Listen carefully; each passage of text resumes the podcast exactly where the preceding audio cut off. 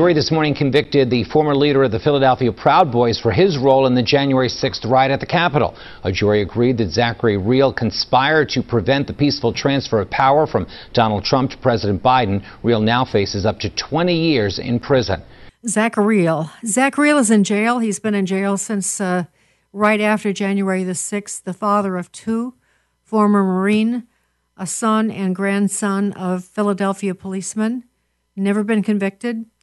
He's in jail and will speak to us from that jail in just a minute. First of all, I want to thank Preborn, because we could not have these discussions, these important discussions, without their support. And so thank you, Preborn. Let me just say thank you to them. And thank you to all of you for, stepping up to the plate and being really generous with your donations. I want to tell you, they've helped so many different women, and they have testimonials. I've shared a few with you. And by the way, if you become a monthly partner, you can actually hear, you'll get pictures of the baby in utero, and you get pictures after the birth, and it's just really kind of cool. But I'll give you one story. This is Lillian. She found a Preborn Network clinic on a search and reached out. She was in a very dark place, but after speaking to a staff member, she felt an instant connection. From that place of security, Lillian opened up about her difficult situation. Her client advocate reminded her that even if she feels there's no one she can turn to for help, she can always turn to God. Lillian chose to keep her baby, and the clinic staff walked Lillian through her pregnancy and even continued to help her after her daughter Zara was born. Lillian described the Preborn Network clinic as her safe place and is extremely grateful for the clinic and the staff. And, of course, this is just a great example of what Preborn does. It does not only save the life of babies through their ultrasound, but it also saves the eternal life of the mom if she listens and comes to Christ. It can give them a whole new life together. It can give both of them a brand new life. It's a wonderful thing.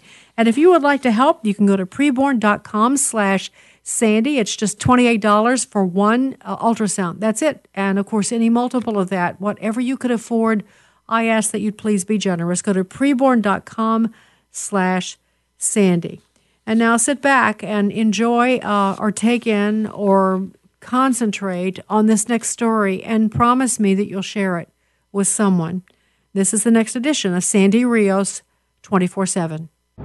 From American Family Radio, Sandy Rios. We are not called to be nice. We are often called to be confrontational. And here with me in D.C. is Fox News contributor Sandy Rios. I think the most important thing we need to demonstrate to our children is genuineness, that we actually believe what we say we believe. A longtime Fox News contributor Sandy Rios, thanks very much for being with us. Seek justice, not social justice, but God's justice, what's right and what's wrong. Sandy Rios is with the American Family Association, a pro-life radio talk show host. We've got to say this is the line. Life is sacred. Director of Governmental Affairs for the American Family Association. Step up, speak up, say something, do something. Four former Proud Boys have now been convicted of plotting to attack the U.S. Capitol in a bid to keep Donald Trump in office. Enrique Tarrio, the former leader of that far-right extremist group, was among those found guilty of seditious conspiracy, a charge that could send him to prison for up to 20 years. Among the others convicted by that Washington jury today, this man, Zachary Rehl, once the leader of the Philadelphia Proud Boys chapter. Their lawyers argued in court that it was Trump, not the defendants, who was to blame for that violence. Well, we have a privilege today. For me, it's a privilege because we're going to be talking to Zachary Rehl. He's already incarcerated. He, and along with four other so-called Proud Boys, were convicted of seditious conspiracy just recently. That means 20 years in jail, potentially. And so it's a very serious charge. We'll talk more about the details of that in a second. Zach, I just want to say to you up front that Zach is like the grandson and son of a Philadelphia policeman. He was a former Marine. He's never had any convictions prior to this. And we have him with us. He's in jail right now. So I want to just introduce him. Zach Rehl, thanks for joining us, Zach. We appreciate it so much. Hi, thanks for having me. I really, really appreciate it. So, Zach, where are you right now? Where are you incarcerated? Right now, we're in Alexandria, Virginia, which is basically the suburb of Washington, D.C., and we're in solitary confinement the whole time here, too, as well. You know, so that's different than the D.C. jail, correct? It's slightly different, but... Yeah, because I've talked to other... You're not the first prisoner I've talked to in jail there, so I wanted to make that distinction. Yeah, Alexandria, ironically, is a beautiful, beautiful suburb of D.C., and there you are in jail there. So the irony is pretty rich. That's where our founding fathers walked those streets.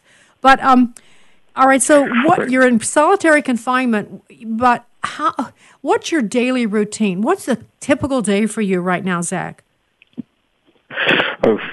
Honestly, you know, being in solitary, it's rough. So like, it's really hard to do anything. You know, it's like living in a dog kennel, basically. You know, it's just a 6x8 concrete room. We get out for about 2 hours a day to go shower and you know, shave, pretty much walk around for a few minutes, and then, you know, back in the cell. So it's really like you just try to sleep as long as you can, you know, because you can't really exercise in here. There's just no room for it, you know. So we do have these tablets now, which help take off some of the, you know, the boredom. But I mean, for the most part, still it's really rough. I mean, you have to pay for everything on the tablet too. So I mean, that only goes so far.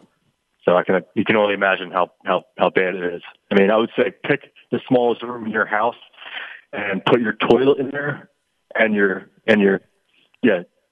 sink in there and just stay there. Exactly. That's what it's like.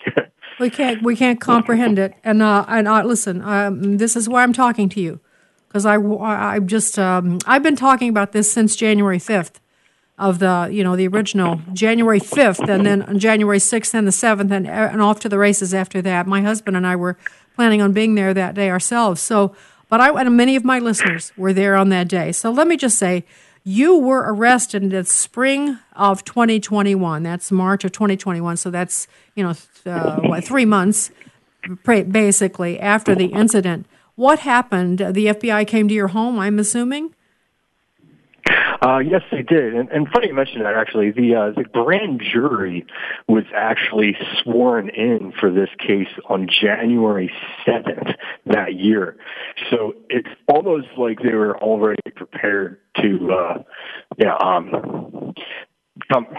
look for people in our group before anything even happened. So, I mean, but yeah, so they came after me after a picture surfaced of me inside the building at some point, and they came after me like I was El Chapo. They surrounded my entire street block and came in my house, guns blazing and everything, and, you know, just terrifying my pregnant wife at the time.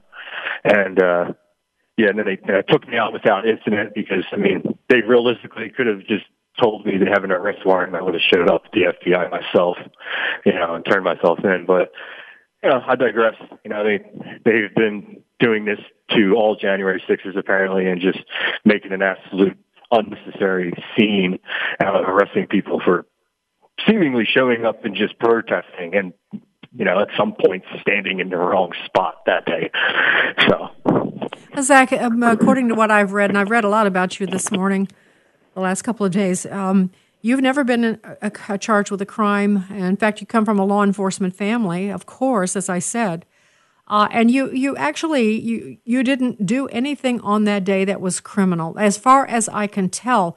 And actually, they're not charging you with any, like, criminal act or destruction or attacking a police officer. You're accused of conspiracy, obstruction of an official proceeding, and aiding and abetting, destruction of government property and aiding and abetting, entering and remaining in a restricted building or grounds, disorderly conduct in a restricted building or grounds. Now, we could talk about each of those, but I just want to say, even if you're guilty of all of those things, without whatever they think those things mean, 20 years, I need to point out, is ridiculous.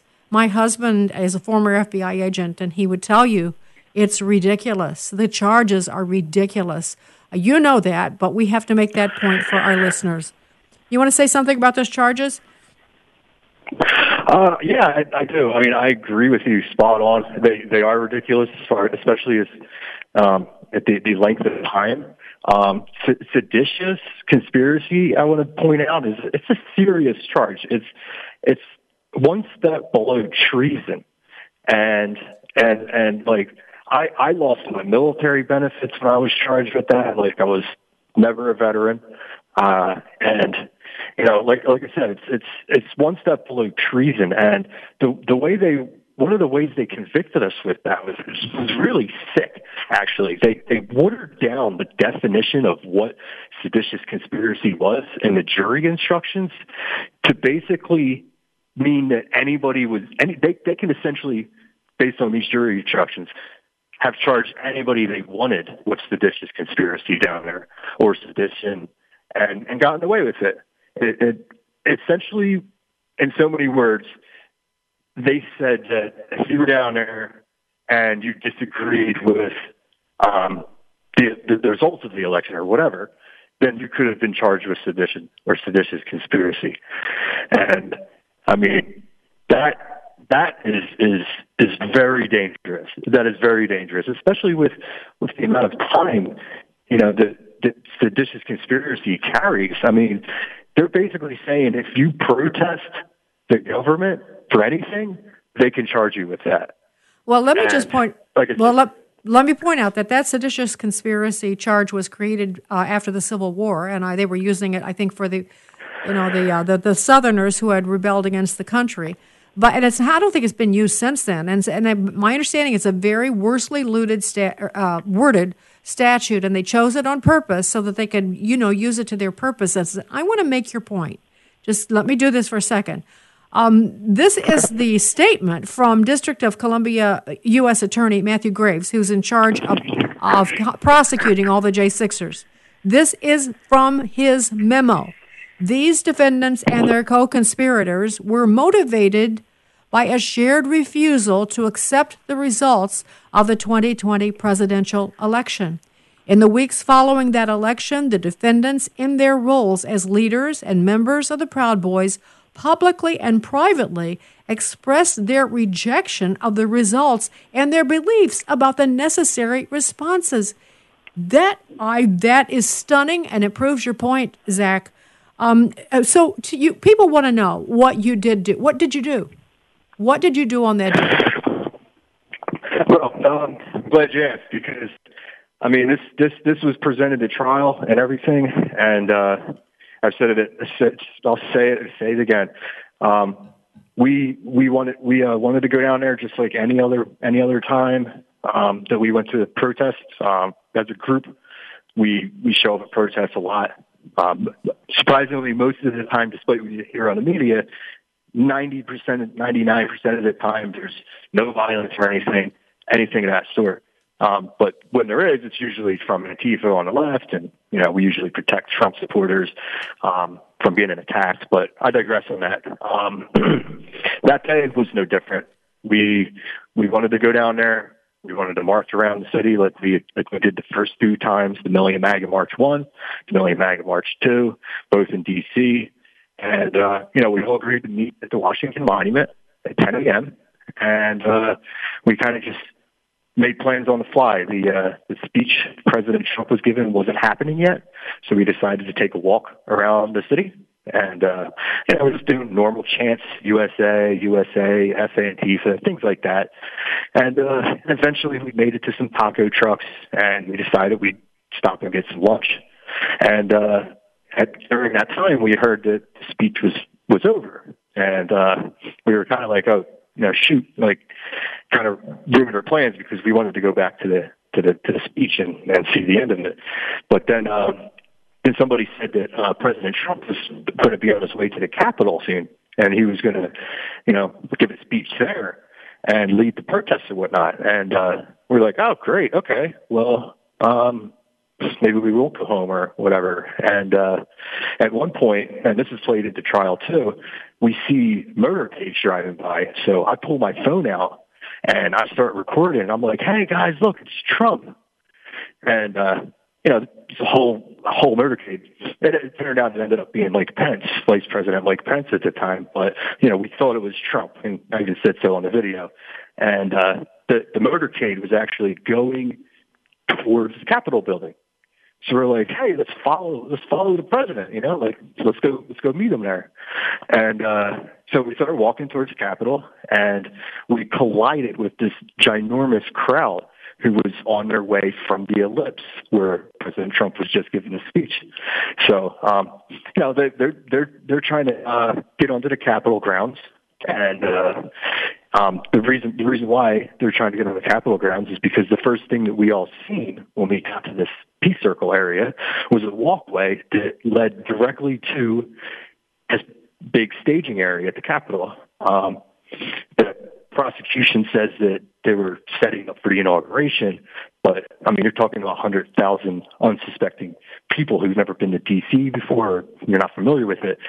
You know, this is a very iconic stage. This stage has been, every single president in U.S. history has given a speech at this stage since its existence. So, I mean, you see this stage in person, you're like, oh, I know that stage. Presidents give speeches there. So people wanted to get there as quick as possible. And, you know, they rushed on the Capitol grounds, and they ran to the stage, You know, they didn't run to the building, or to the left of the stage, or the right of the stage. They ran to the stage, and a huge crowd of people congregated at the stage and stayed there. Now, it was very peaceful. Nobody was doing anything. It was very calm, and we were standing around for about 15, 20 minutes until somebody in the high up echelon of the Capitol Police gave an order to move the crowd back 20 to 30 feet. Now, mind you, there's thousands of people here at this point now. So, like, it's not easy to just push the crowd back 30 feet.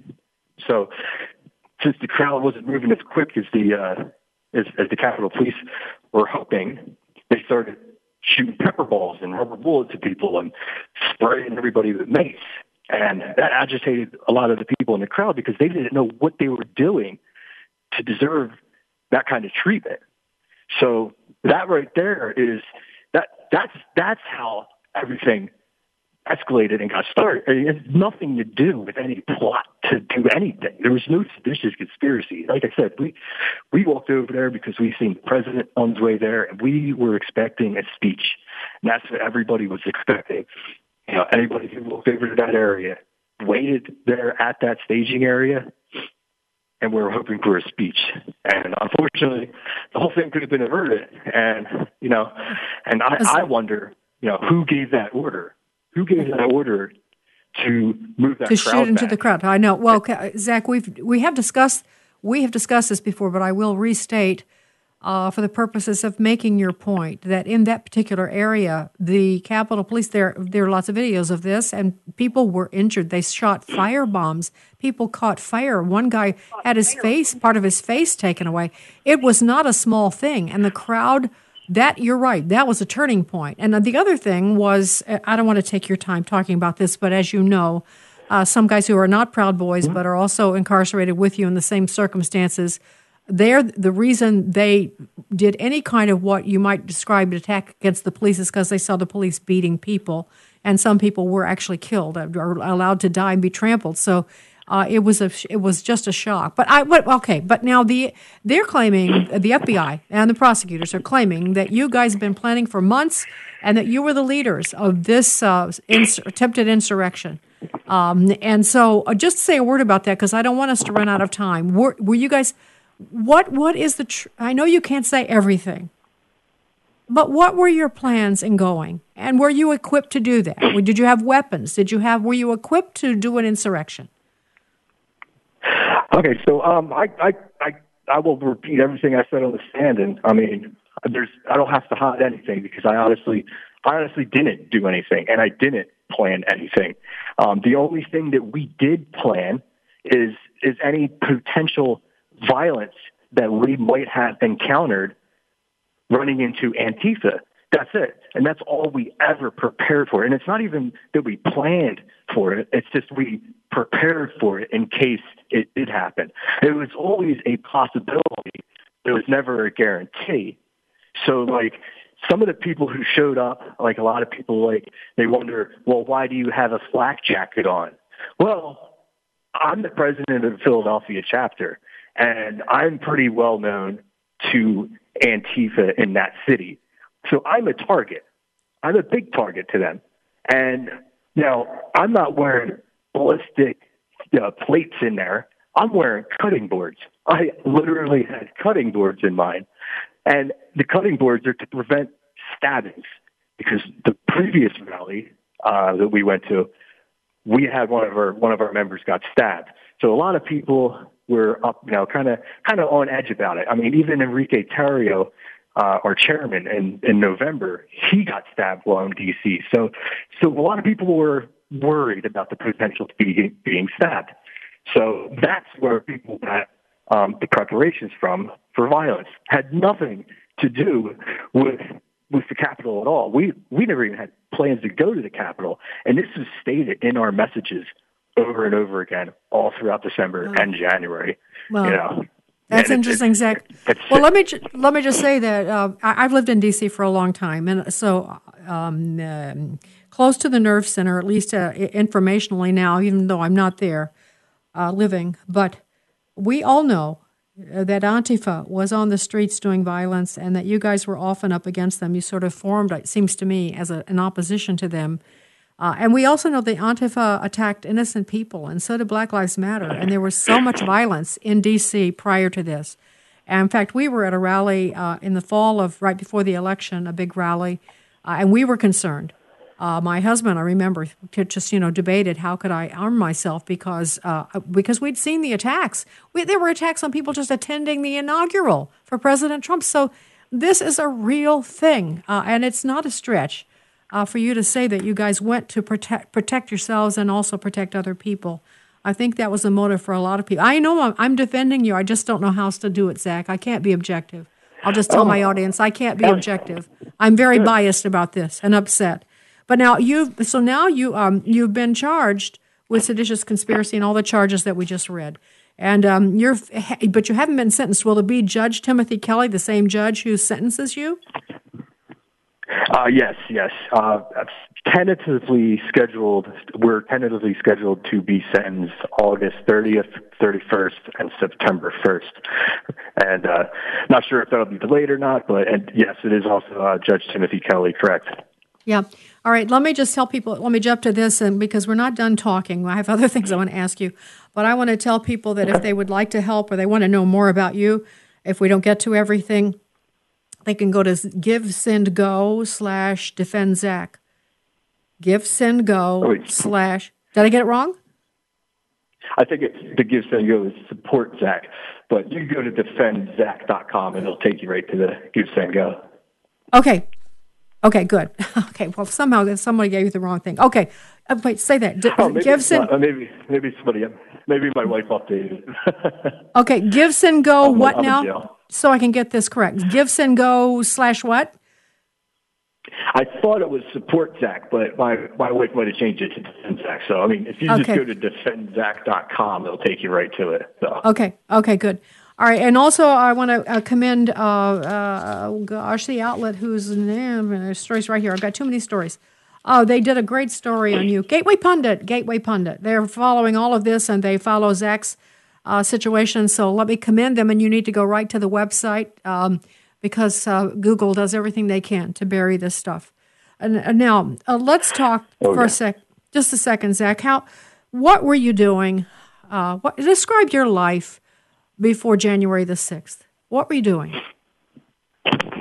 Well, it was a long journey. After I got out of the military, I had my sights set on getting into finance. That's something I always wanted to get into. Just didn't have the means to. But military helped me get my degrees, and a friend of mine helped me get into working at Merrill Lynch, and I acquired a bunch of security licenses and insurance licenses, and I was actually in the process of trying to open up my own company at the time, and I was working with the VA with Vocational Rehab because I was a disabled veteran too for a little bit, but they were, like I said, they were trying to help me open up my own business and everything. And unfortunately, once I got it registered and everything, this January 6th happened, and the FBI came after me. So, yeah. So your wife, you have a teenage daughter, who you haven't seen, and now it's been. Where are we? Was it this 3 years? Almost 3 years. Almost, yeah. It's been a while. I mean, she's graduating high school now. She's been, going into college, and the VA was going to help her with college and everything, but now they're, like I said, this sedition charge deleted me like I wasn't a veteran, and just pulled that rug right out from under her. It's really unfortunate. So your family doesn't really have any income coming from you? Or from from your work, not only your pension or anything like that. Your wife has a. You mentioned that she was pregnant. have you seen that baby? I have not. No, I actually. Actually, I've seen her in court, but I've never had any interactions with her. I've never been able to hold her hand or pick her up or anything like that. And it's been real hard. It's been real hard with that. I mean, but my wife tries to do everything she can.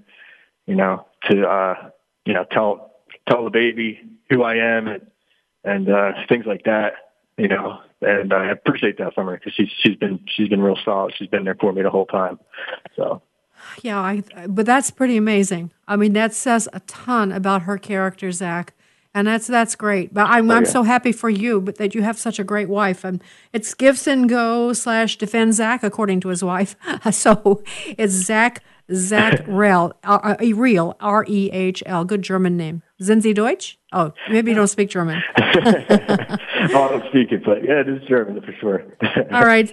So, Zach, while you've been incarcerated, how really have you maintained your sanity? Have you made friendships in the jail without mentioning names? But has there been camaraderie? Do you have faith? Is it your family? What's kept you going? Well, a few things, honestly. My wife and daughters. I think about them all the time. This whole thing, they know I'm innocent, and I just want to get back to them. My faith, obviously, that obviously helps for sure. There's some big plan for me. I mean, it's hard to understand that when you're younger, but I mean, This sedition charge here, I mean, it's something that's a bad precedent to set, and I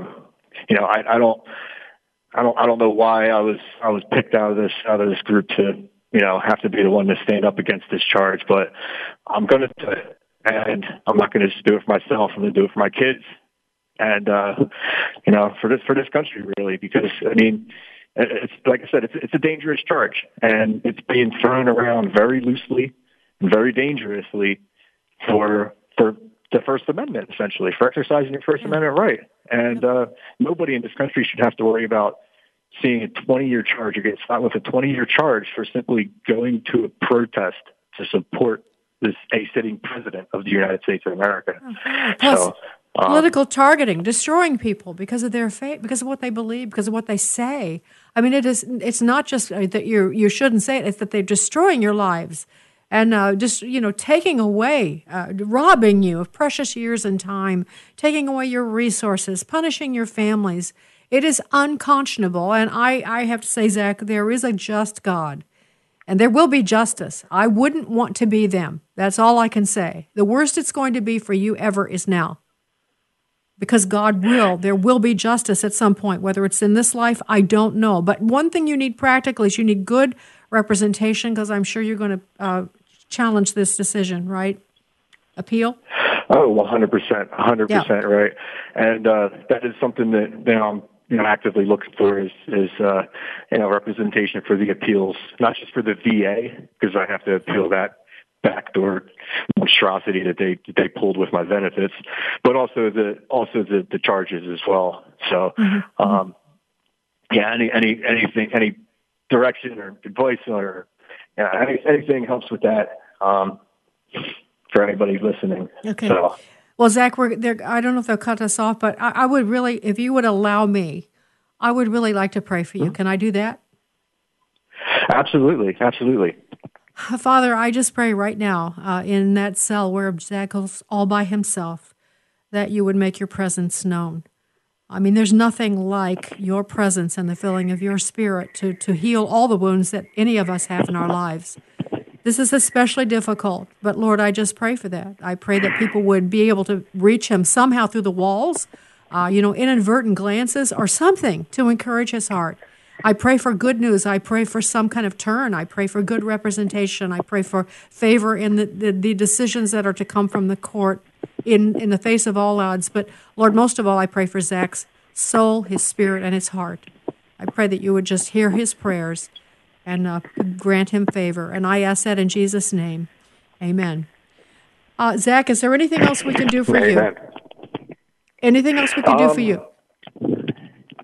I mean, really anything else. I mean, if you're familiar, if anybody's familiar with, writing letters to Congress or has friends in Congress, I mean, really raising awareness or just sharing this podcast out or sharing any information, good news or bad, whatever, about this case in general to raise awareness to many people who need to hear this as possible, because a lot of people don't know. And I think if more people know, they'd be outraged or are mad, rightfully so, about what's happening in our country.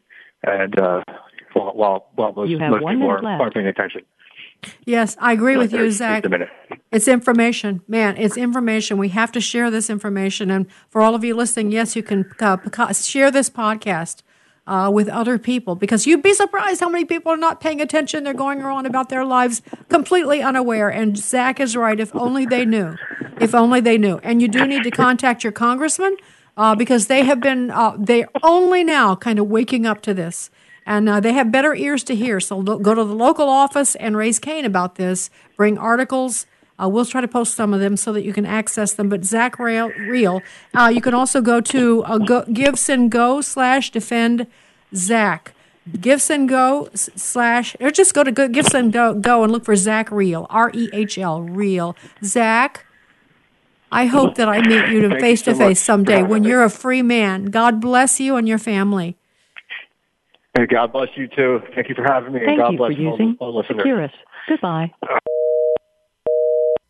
I have to say, I was just at a loss for words when that interview ended. I was so grieved. I had to just take some time to recover because I can't, if you're like me, you can't bear to hear that. That is such injustice. I was just reading yesterday in Micah about how God calls us to do justice and to love mercy. And when you have God's heart in you, when you have his spirit in you, injustice just breaks your heart. And so this injustice certainly breaks my heart. If you'd like to help Zach, I think we made it clear, but just go to GiveSendGo/defendZach. GiveSendGo/defendZach. And please do share this podcast with your friends. It's Sandy Rehl's 24/7. You can just copy and paste the link and send it to them and encourage them to listen to the show, because the more we grow, the more we can help people like Zach. And that is my purpose, absolutely my purpose. I want to thank Preborn again. You know, Preborn's network of clinics brings hope to pregnant women considering abortion through ultrasound. For just $28, you can sponsor an ultrasound and write a brand new story for a different girl and a different baby. To donate, go to Preborn.com/Sandy. That's Preborn.com/Sandy. Well, Bruce is going to join me in a second, and I know he has some comments after listening to this interview with Zach, and we're going to give him a chance to make those. So don't go away. Don't go away. We'll be right back. Sandy Rios 24/7 is growing, and we want to help you grow too. If your business or nonprofit is interested in sponsoring Sandy Rios 24/7, you can email us at infoagemedia247@gmail.com. That's infoagemedia247@gmail.com. This is Sandy Rios 24/7 on American Family Radio.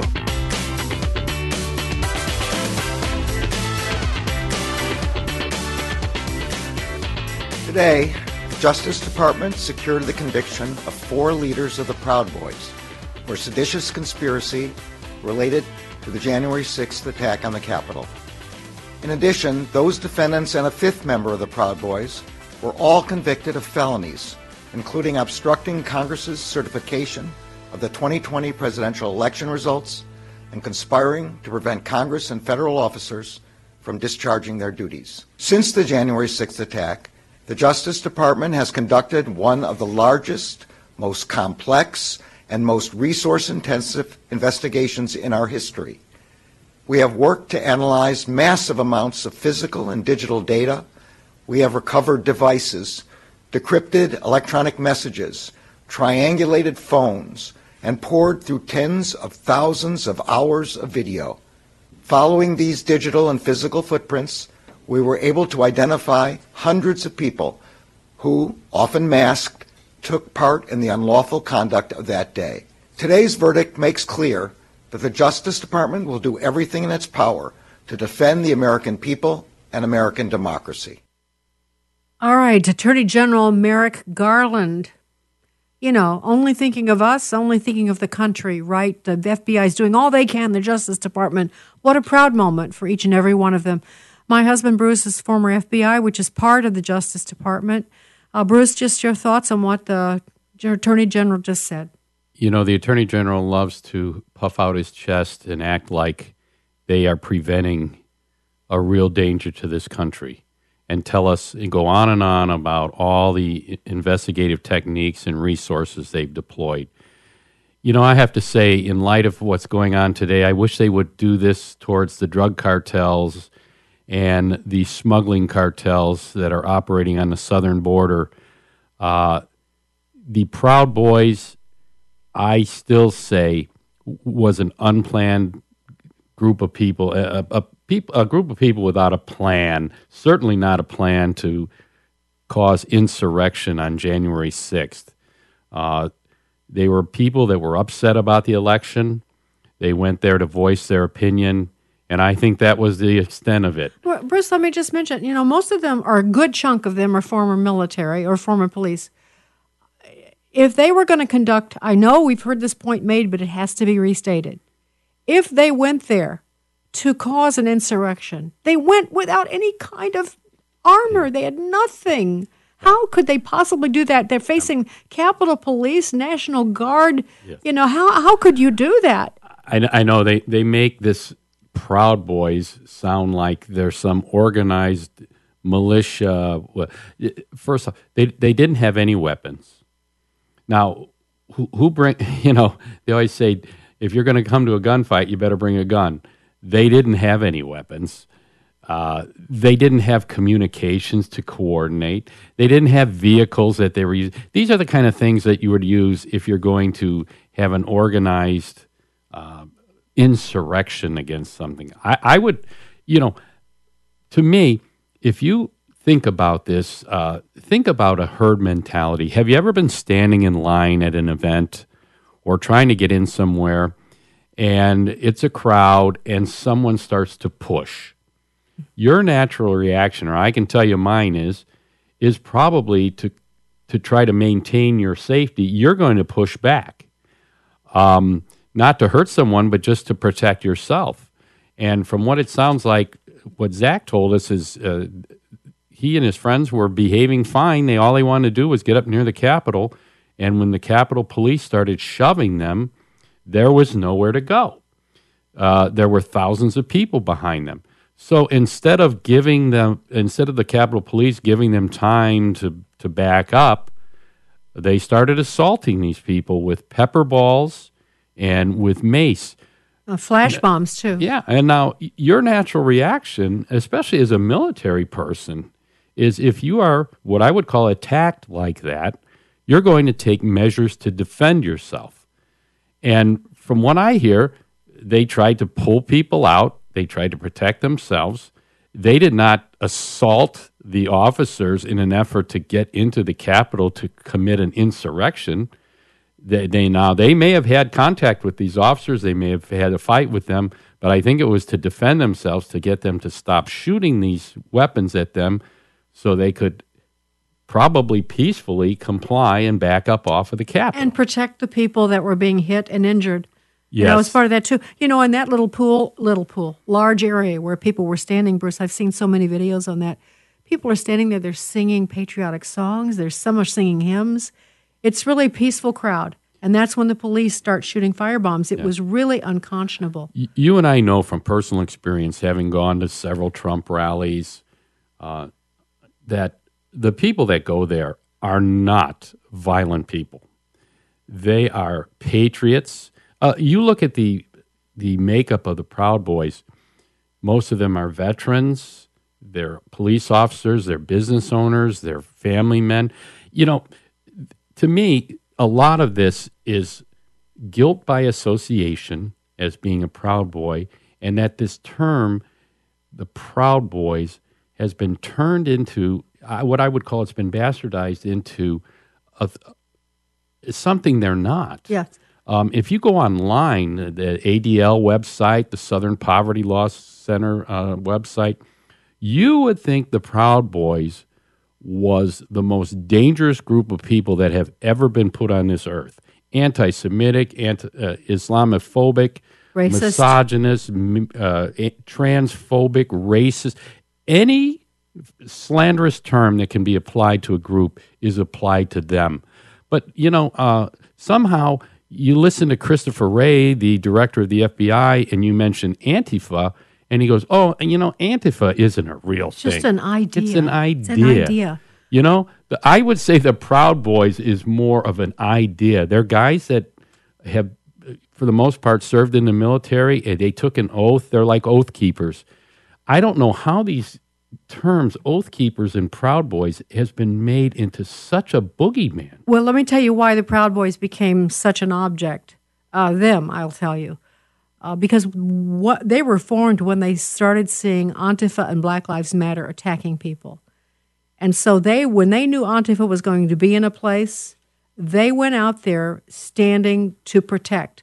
And they actually got into fights with Proud Boys. In fact, Enrique Tarrio, who's their president, was arrested for, I don't exactly know what he did, but he did something at a Black Lives Matter rally. And of course, they call them racist. Now, but to make your point, Bruce, Enrique Tarrio is a black Cuban. Did I say that right? He's a black Cuban. His father escaped from communist Cuba. So Enrico knows what it's like not to be free. He's been talked to by his parents. And that he's not exactly racist, I don't think. Unless you could be black and be, but Clarence Thomas is a racist too, by their definition. It's just, it's whatever they say it is basically. The notion that they went there to cause an insurrection, that's just, I don't think they can prove it. And just based on the records that I saw, but they got their decision. By the way, that jury pool, I remember reading something about the jury. They, in answering questions, like one of them was very involved with Black Lives Matter, had a Black Lives Matter sign in her yard. They were at the women's marches. I think three of them were involved in the women's march movement. So not exactly an objective jury. And so they got this decision. You know, to have seditious conspiracy, you have to have a plan to hinder the execution of a governmental function. In other words, you have to have intent when you go there that we are going to stop this thing with Congress.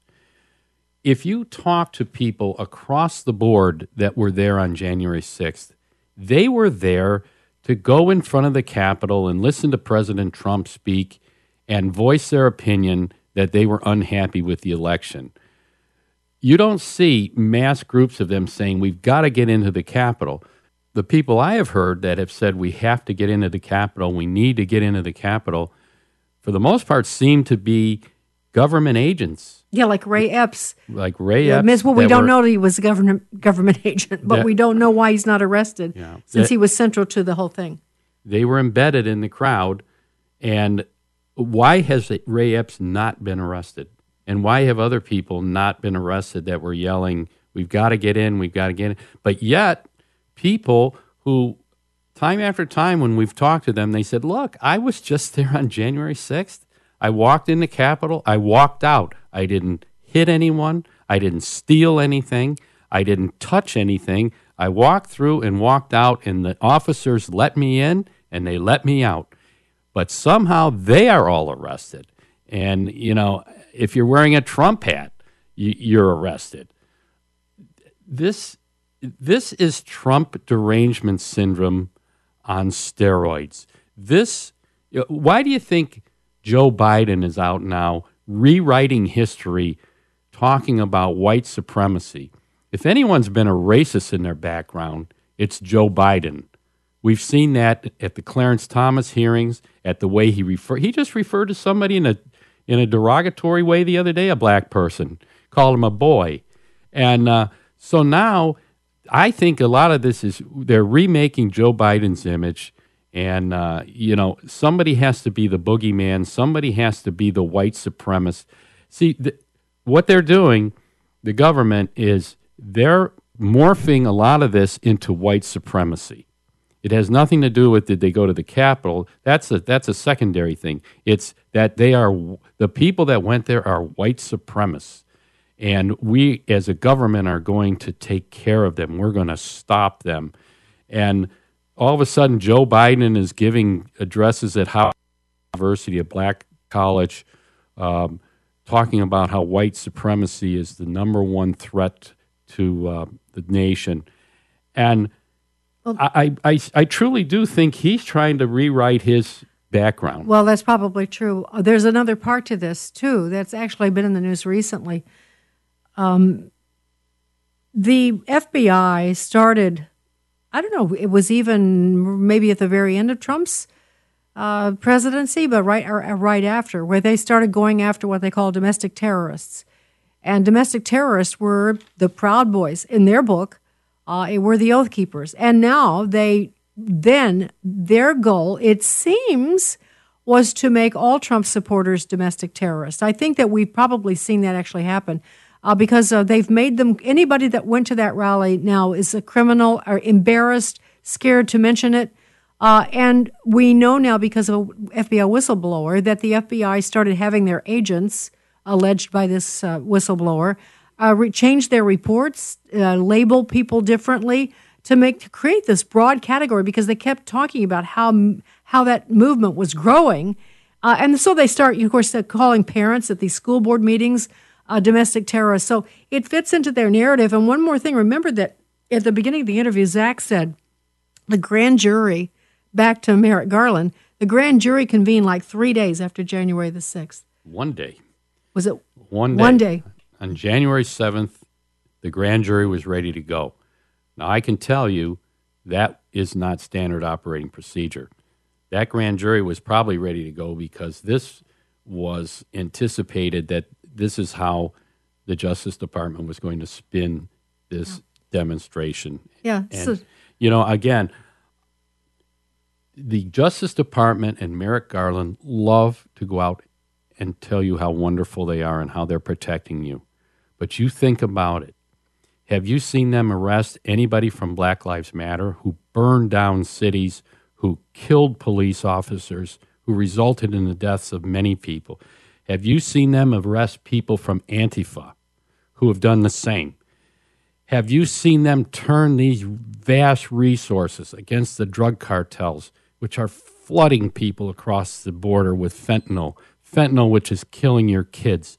Have you seen them direct this against the smuggling cartels that are smuggling people into this country, many of whom are terrorists, are people that are here to hurt you? They're not here just to look for a better life. I do not see that. No.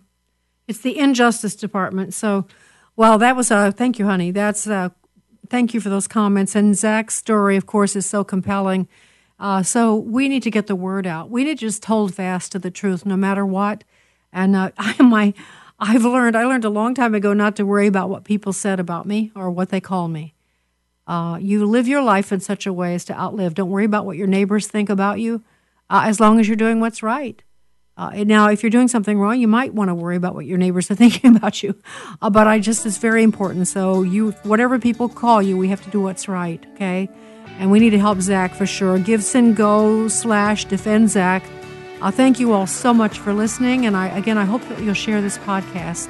Sandy Rios 24/7. Tell your friends, share it with them, and let's get the word out, because we're running out of ways to get the truth out, and this is one of them that you can do and you can help with. So thanks for listening today. Thank you so much. This has been Sandy Rios 24/7.